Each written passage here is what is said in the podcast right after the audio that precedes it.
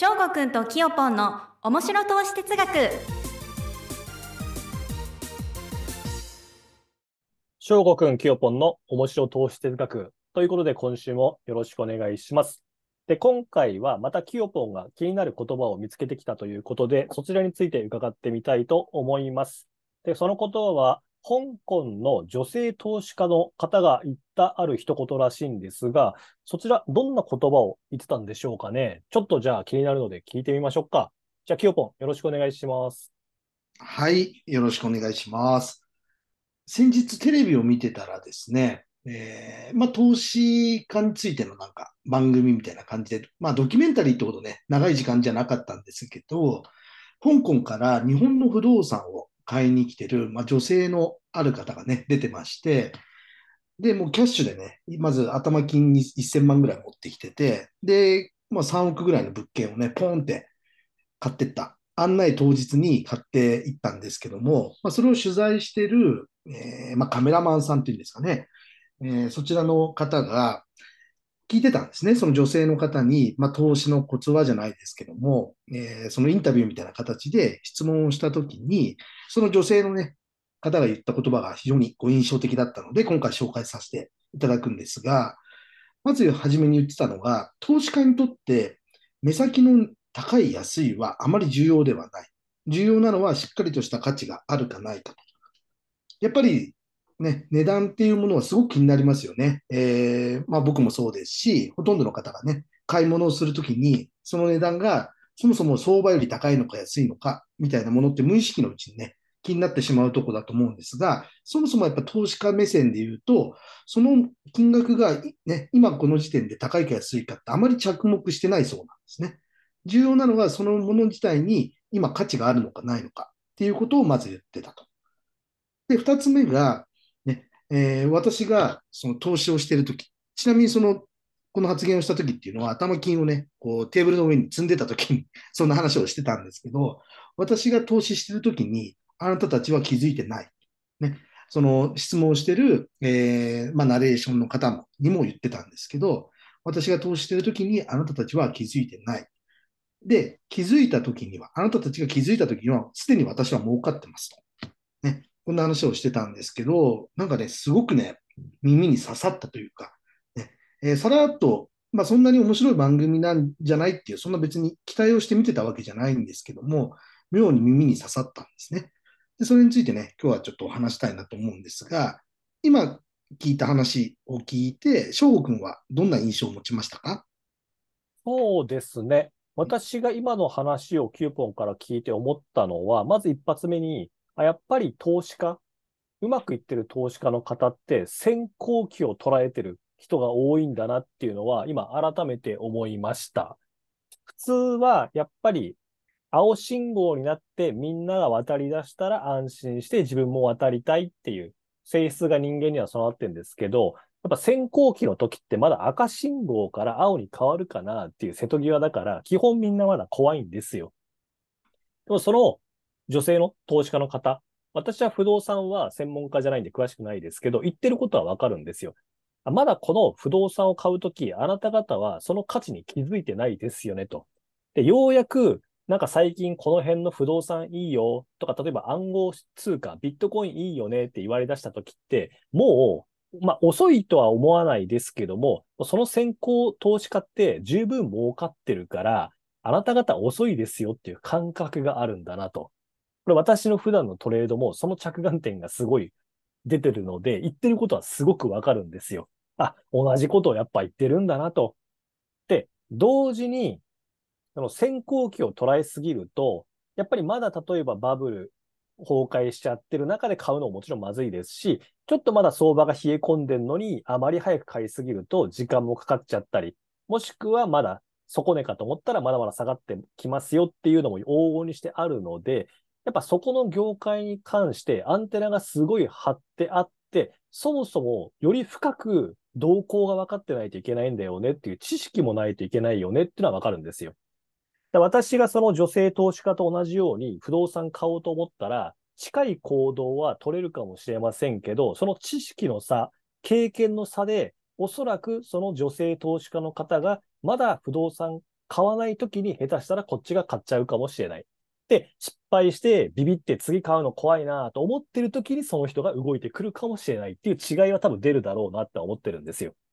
でも言ってることは一緒だなっていうのはすごく共感できます。はい。ありがとうございます。そうですね。今、翔くん言ったように、別に下がってきてるから、下がってきてる時に買えば何でもいいんだよって話じゃないってとこですよね。はい。うん。やっぱり、そこのはしっかりとした見地があって、まあ、その買い時、タイミングをしっかりと、その、業界に精通している、まあ、知識、経験があった上で、見極めて、今だっていう時に買っていくわけであって、まあ、誤解してほしくないのは、下がってきたら買えばいいっていうことじゃないっていうことだけちょっと、誤解がないようにね、皆さんにお伝えしたいなと思うんですけれども、やっぱり基本的にはその下がってきたとき、いわゆるそのさっき信号の話が出ましたけど、まあ赤、黄色、青があるとしたら、まあ赤から黄色、黄色から青になっていく。で、青になってから渡るじゃあちょっともう遅いんだよねというところはまあ基本姿勢だと思うんですけれども、やっぱりそこら辺の感覚っていうのは、翔くんいつ頃から出てきたんですか？うーん、そうですね。まあ、記憶をたどると、小学生ぐらい、幼稚園ぐらいだと、あの、そんな風になってました。おお、や。っぱりこれって、過去代々、そういう人たちが多分多かったんですよ、先祖に。うん、で、私の祖父母とか、もうちょっと上のひおじいさんとかの話聞いてると、なんか商売やってうまくいってた人がいるらしいんですよ、多く。だそういった意味では先行期を捉えるっていう目線はあるし、ベンチャー気質も多分強い人が多かったんでしょうけど、あの、やっぱりその後、財産残してないんですよ、全員。失敗しちゃって。だそういった意味で、先行期を捉えるっていう勇気はあるけども、反面、無謀さっていうのも同時にあるから、慎重さに欠けるんですよね。何かの先行期を捉えるのはタイミング捉えるのうまい。人がやんないのをやってみようっていう、ちょっと天の弱な性質でうまくいくときは行くんですけど、その後、うまく、まあ、保守運用ですよね。で、やる方向は弱いんだろうなっていうのは話聞いてて思ったんですよね。で、私ももちろんそういう気質あるから、幼稚園とか小学校、中学校って振り返ると、そういう行動って多いんですよ。人が言う前に、例えば、今パッと思い出したのが、当時私高校生の時って MD がまだ主流だったんですけど、私は父親が映像制作とかするプロデューサーの仕事をしてた都合上、そういう話を聞く機会多かったんですよ。で、次はもう CD の時代じゃなくて MD。MD の次はこの映像とか音楽ってデータとして扱う時代が来るって言ってたんですよ。へー、みたいな。そうなんだって、MD 出てまだ数年だけどなとか思ってたんですけど、その時、これ製品言っていいのかな？会社とか。ま、あのまあまあ、うん。あの、パナソニックからうんあの SD カードに音楽を保存して聴くっていう MP3 プレイヤーっていうのが出始めたんですよ。うんうんで、あれ誰もまだ知らなかったんですよ。うんうんで、私はそれがすごく、ものすごい欲しくなっちゃって、ちょっと短期的なアルバイトとかして買ったんですよ。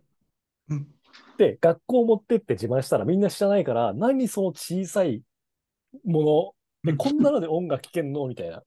うんで、私はもう先行期捉えてるから、人と違うことやったから嬉しくてしょうがなかったんですよ。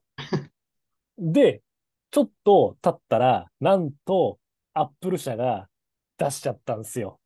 あれを。うん。I、iPod。はい。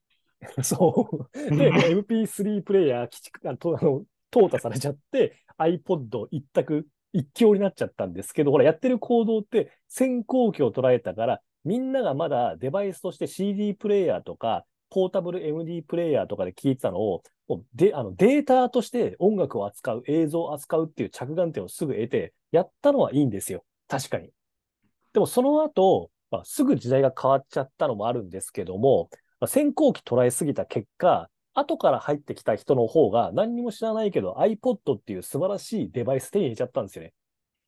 で、私はこの買った MP3 プレイヤー、もうもったいないけど大事にしないとなと思ったから、しばらくそれ使って受験の英語のリスニング聞いたりとかしてましたけど、みんな iPod 持ってるから、羨ましいなと思ってましたもん。なんだよ、畜生って。だこれ、先行期を捉える人の多分ありがちな行動をとってるんですよね。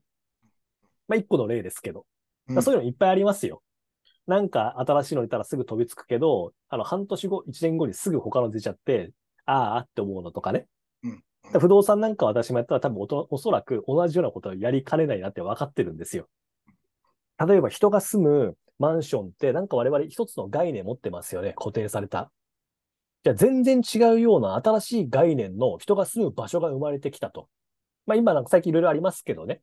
あの、数百万円で買えるコテージみたいなとか、トラックの後ろにくっつけて家ごと移動させられる家とかありますよね、最近。うんうん。あれ私欲しくなっちゃうんですよ。うん新しい概念だと思うから。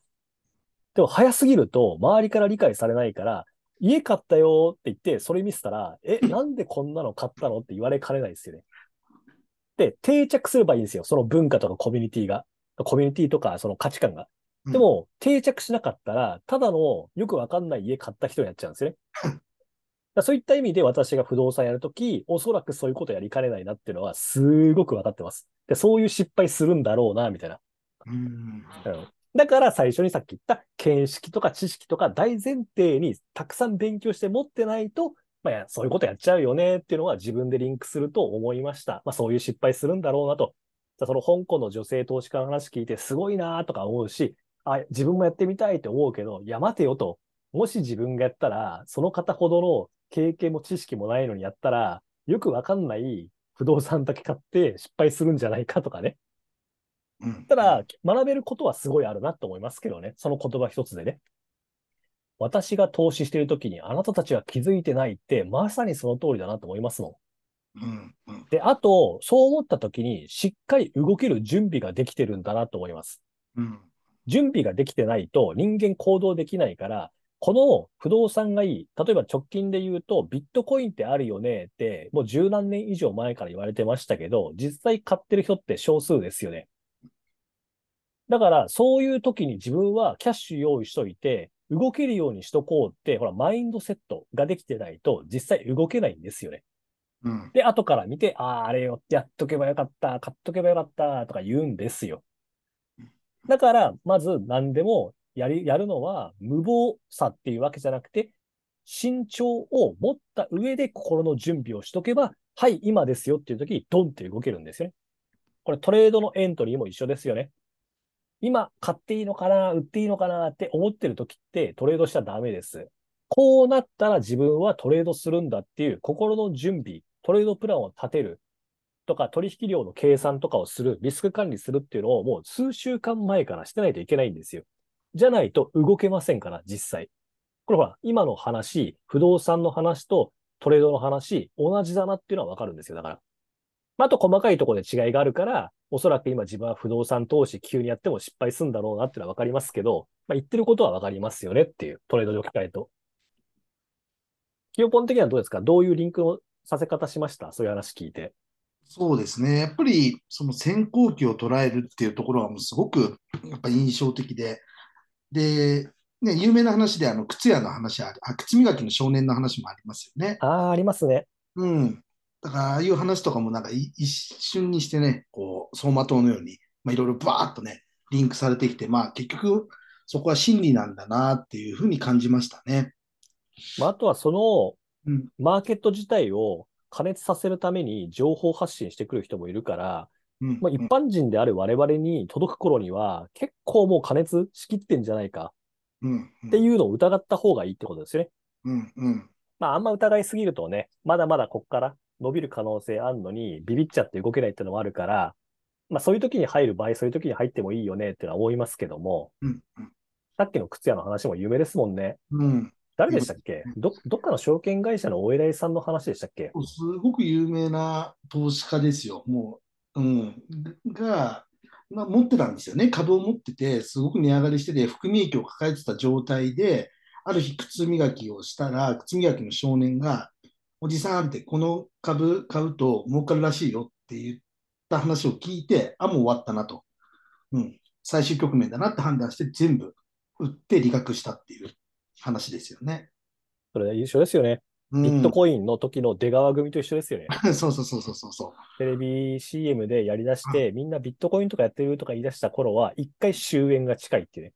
うん。で、そこで先行期で入ってる人たちが利食いとかして、もしくは新規で売ってきて、しあの、後発組を買ってから、一周してからまた上昇を再開させるっていうサイクルって、今、靴屋の少年の話、香港の不動産の女性投資家の方の話、で、普段我々が話してる先行期を捉え捉えるっていう哲学の話、もう全部一緒なんですよね。うん。うん。やっぱ哲学がないと、どこに話の着眼点置いて聞かなきゃいけないか分かんないから、その投資家の方すごいだけ思っちゃうと、じゃあ今すぐ同じようにやろうって、なんかすぐ勘違いしてやっちゃうとかね。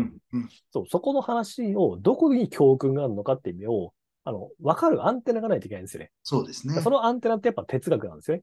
うん。そう。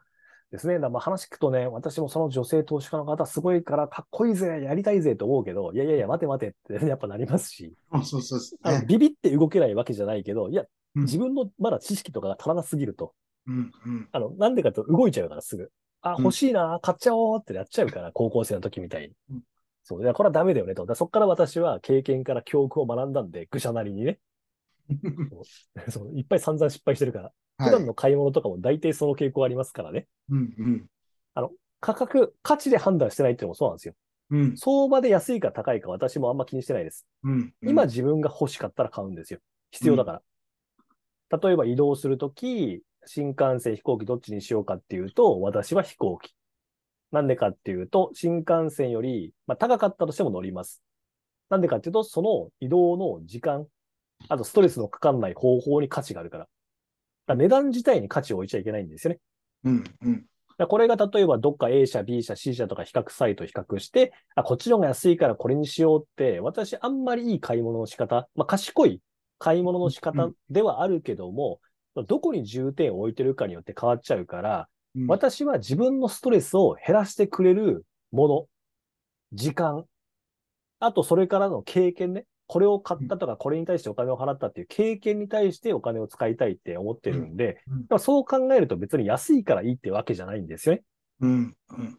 これ私も20代半ばぐらいまで考えてなかったんで、ちょっと変な買い物いっぱいしてましたけど、うんやっぱそういう話、私もいろんな方から聞いて意識するようにしたんで、今はそういうお金の使い方、ちょっと話ね、本題と変わりますけど、その女性投資家の方から同じこと言ってんだろうなって思いましたね。しっかりした価値があるかどうかを見てる。でしかもその先、みんなが気づき出しかどうかっていうのを着眼と置いてますよね。そうですね。本当に自分だけいいと思ってても、誰も周りがいいと思わなかったら、それ無価値になっちゃうんですよね。うん。確かに。これ私もトレードだけやってて良くないなと思った理由もそれなんですけど、自分だけいいと思ってても、人から良さ分かってもらえないと、やってることに価値がないんですよね。うんそう。だから私は人に教えてみて、自分の考えてることを伝えられないと、自分のやってることに価値ないよなってやっぱ思ったから教え始めたっていうのもありますしね、もちろん。うん。そう、自分だけ分かってるからいいやっていうのは、私はそれがいいとはあんま思わないんでね。うん。なんか、すごく言い方悪いと、昔の昭和ながらの頑固じじいっていう見え方しちゃって、まあ、それはそれで良さの一つですけど、私の価値観的にはそれだけじゃ嫌だなと思ったんで、はい。まあ、分かってほしいっていう自己承認欲求の部分ももちろん人間誰しも持ってるんでね、うんそこもあるんでしょうけど、うんでもだったらより一層他の人にも分かってもらえて提供できた方が、まあ、より一層幅が広がるよねっていう話で、うん。なるほど。まあ、その女性投資家の方は、そういう発想で、あの、しっかりした価値があるかないかっていうふうに言ってるかどうかわかんないですけども、結局価値が上がるっていうのは、後から後発組が良さに気づかないと値上がりしないと思うんで、不動産って。だかうんらそういったことも多分裏には入ってんじゃないでしょうかね。なるほど。そうですね。うんまあ、本源的価値が何かって難しい話ですけどね、もちろん。うん。不動産私わかんないんで、不動産の本源的価値が何かって言われても、今パッとわかんないですけど、うん。うん。だから自分のやってるトレードの本源価値って何かな？とかやっぱ考えますもん。うん。自分の人生の本源的価値って何かな？とか考え出すと、前から言ってた線とか点とか面っていう感覚が出てくるんですよね。点ど。、点で捉えると、うん人の人生なんか一瞬だと。じゃあ自分の人生頑張ってもしょうがないじゃんとか言い出すタイプなんですよ。うん。それじゃあ先祖たち申し訳ない。これから自分たちの子孫とか、もしくは自分の周りに、周りにいる人たちにすら申し訳ない。で、その人たちの子供たちにも申し訳ないと。胸張って生きられないと。うん。うん。じゃあ、自分の人生、自分っていう点で捉えるんじゃなくて、面で捉えないといけないなっていう感覚もほら、つながりますよね。うん全部、あの、そういう視点で見てるから、この女性投資家の方の発言、今たった2、4行ぐらいしかなかったですけど、うん。そこまでやっぱ考えますもん、話聞いたら。はい。で、あ、自分に対してこういう問いって持ってて、自分、その問いに対する書いて一旦自分はこれを用意してるけど、その方ってどう答えるのかなって質問したくなりますもん。うんうんしっかりした価値があるかっておっしゃってましたけど、その価値、本源的価値ってどういうところに置いてますかって、ほら、問いかけが出ますよね。はい。これが質問力だと思ってるんで。うん。まあもちろん自分の価値観以外の質問あの問いって出ないんで、そういう質問多くなりますけど、じゃあ他の質問って何かなっていう時やっぱアンテナ張ってないと出ないですよね。うん、そうですね。我々が今想像しないようなとこに質問ができるかもしれないですし、うん。だから自分に対する問いを持ってないといけないっていう言葉って昔からありますよね。はい。だこれも今たった4行私はキヨポンから紹介してもらいましたけど、自分なりの質問っていうのが出ますね、やっぱ。うん。ああ、どこだろう、価値は。高い、安いはあまり重要でない。で例えば、高い、安いってどういうところで判断してますとかね。いっぱい出ますよね、質問。はい。そう。で、最終的にそれして何やりたいんですかっていう。うでも意外とお金持ちの人たちと会うと、意外とないんですよね。うん。あの、なんだろう。アスリート気質が強くて、山があるから登ってるみたいな。うん。うん。でもそれ、でもそれやってると、最終的にじゃあ山があり続け、あったら登り続けるけど、自分の体力も減るし、時間も有限。まあ、有限かどうかは先週の話で言うと分かんないですけど、うん我々の細胞分裂って有限なんで、うん心臓の鼓動も。ってはいことは限られてると。うんじゃあ、登り続けた先何を求めてるかっていう、まず自分の、その目標がないと意味なくない？いくらお金稼いで、不動産回してトレードやってお金稼いでも、結局その先ないと意味ないよねって思っちゃうんで、だかはい。らそこの質問って私すごい好きなんですよ。うん。一番聞きたいのはそこなんですよね。その先何考えてるか。うん。行動としてじゃなくて、自分の人生の価値観、目標をどういう人間になろうとしてるかっていうのを聞きたいんですよね。でそこであんまそういう答え返ってこないと、ちょっとがっかりしちゃうんですよね。うん。ああ、やっぱこの人も点で人生捉えてるから、うん自分の自己形成っていうところは薄いんだなって。まあ別にお金稼げたら正解だけど、うんお金扱うのも自分だから、自分がそ、せ、まあ備わってないとお金ってついてこないよな。じゃあどっかで失敗するんじゃないかなってちょっと思っちゃうんですよね。うん。まあいっぱい見ましたしね、そういうお金持ちも失敗して。うん。まあ、バイタリティあるから復活はしてきますけど、でもその失敗から学んだ教訓をどうするのかっていうのも大事ですよね。そうですね。ちょっとね、だから私もいろんなお金持ちの方、投資家の方とお会いして聞くんですけど、意外と返ってこないんですよね。その先どうしたいんですか？そのどうっていうのは、どういう自分でありたいか、どういうことをしたいか全部入ってますけどね。うん。うん。なんかあります？キヨポン。例えば、なんか今、キヨポンがトレードやってます？他にもなんかやってます？とかなったとき、どうしたいんですかって言われたとき、なんて答えるか。あ、自分ですか？はい。うん。トレードやって、まあ、他にも何やって、まあ、最終的にどうなりたいかっていう。はい。うん。でもやっぱり、うん。まあよくね、翔くんも言いますけど、やっぱダンディーなおじさん。でも、まあ、もともとね、こういう性格なんで、多分ゆったり暮らしたいんですよね、アクセク。うんアクセク別にやってもしょうがなくないっていうのが根底にあるんで、まあ、最終的になんか畑とかやるのかもしれないですね。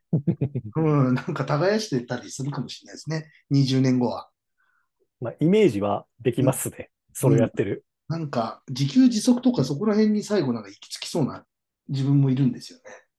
まあ、人間本来の生活、営みってそれですからね。うん。うん、なんかそういうことになんか植物が育つとか、そういうことになんか喜びを得てる自分もなんか、ちょっと若干想像つくんですよね。なれるかどうかわかんないですけどね。まあ、私もそれ昔考えたことあります。うん。でもそれができる状態じゃなかったからやんなかったですけど、うん。やっぱトレーダーとか投資家の先輩とか見てると、うん畑借りて自給自足の生活し始めるっていう人、ちらほらいるんですよね。うーん。そう。多分同じようなことを考えてるんでしょうね。うん。人間本来のうん営みって何かって考えるんですよ、やっぱ。うん。多分そっちに行くのかなと思います、かもしれないです。まあ、捨てることも多くなるでしょうけど、うん。まあ、若い時にいろいろね、文明社会の良さっていうのを多分経験したからこそそうなってるんでしょうけど、うんまずはやってみる、味わってみるって大事ですよね。うん。そうですね。学長の小林正さんもおっしゃってましたけど、うんいい車買って乗って、で、私聞いた時あんまり関心ないから、へえなんですよ。うん。うんでもやっぱ言ってたのって、やっぱその価値に触れてみるって、やってみないとわかんないと。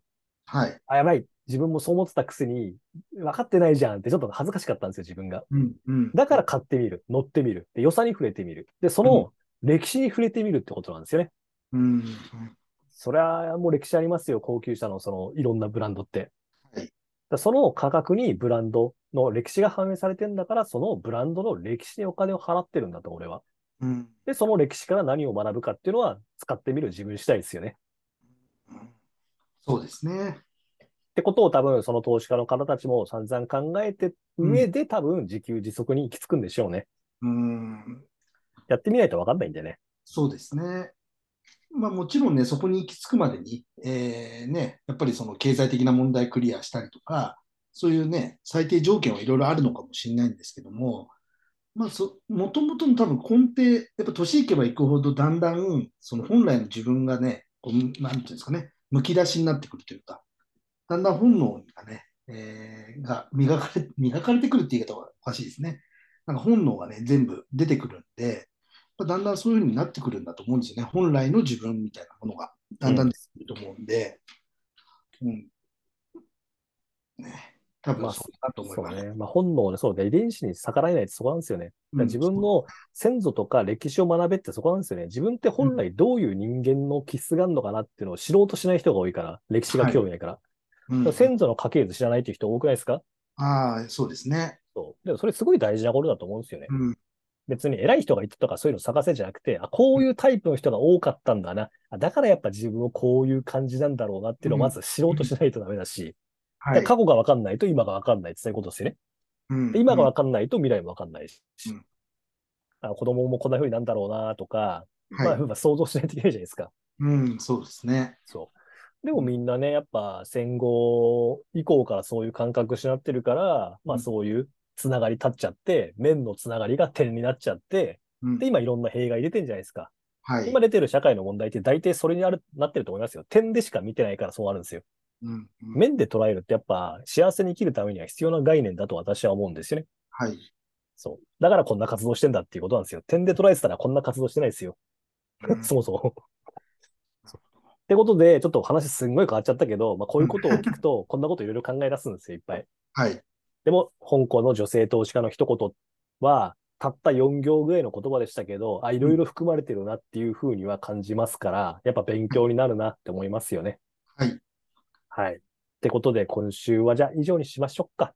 はい。じゃあまた来週行きましょうかね。はい。ということで、じゃあ今週は、香港の女性投資家の一言っていうことで、キヨポンのアンテナに引っかかったんで、ちょっと話伺ってみました。途中途中ね、全然関係ないような話もしちゃいましたけど、やっぱり一つの言葉から何を深掘りして、どういうところに着眼点を置くかってやっぱ大事だよねっていうことで、まあ我々もね、いろいろ話してみましたと。じゃあまた次回以降も、キヨポンの気になった言葉、名言集っていうのあったら、また収録していきたいと思いますので、皆さん次回以降もよろしくお願いします。じゃあ今週は以上です。ありがとうございました。ありがとうございました。